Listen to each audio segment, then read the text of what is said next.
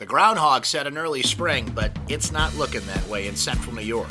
The investigation into the fatal crash involving Syracuse head coach Jim Boeheim will continue, and Syracuse women's basketball has an important date in Florida. This is your Syracuse.com flash briefing for Thursday, February 28, 2019.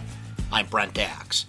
Here on the last day of February, a little more light snow could be in the forecast, otherwise sunny skies with a high of 22. There's more snow possible this weekend. An inch of snow is expected to fall in central New York Saturday. Sunday's forecast is more uncertain, but the potential for significant snow is not unreasonable at this point, and long range forecasts for the first two weeks of March look like below average temperatures. The investigation into the fatal crash involving Syracuse University men's basketball coach Jim Boeheim will likely be closed next week, according to Onondaga County District Attorney Bill Fitzpatrick.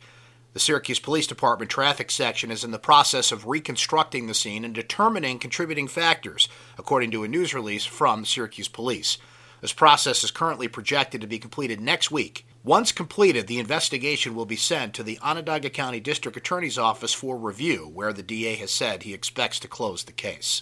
The Syracuse women's basketball team bolted the snow and cold of central New York Wednesday for what promises to be a much warmer reception in Florida. The Orange has an important date Thursday night at Florida State. The outcome of that game will go a long way towards determining whether Syracuse will again take the court in the Carrier Dome this season. Number 17 SU closes the regular season with road games against number 22 FSU Thursday and Boston College on Sunday. The ACC tournament is next week in Greensboro. The Orange teeters right on the edge of earning a top four seed in NCAA tournament play, which would mean they would host an opening round regional in the Carrier Dome.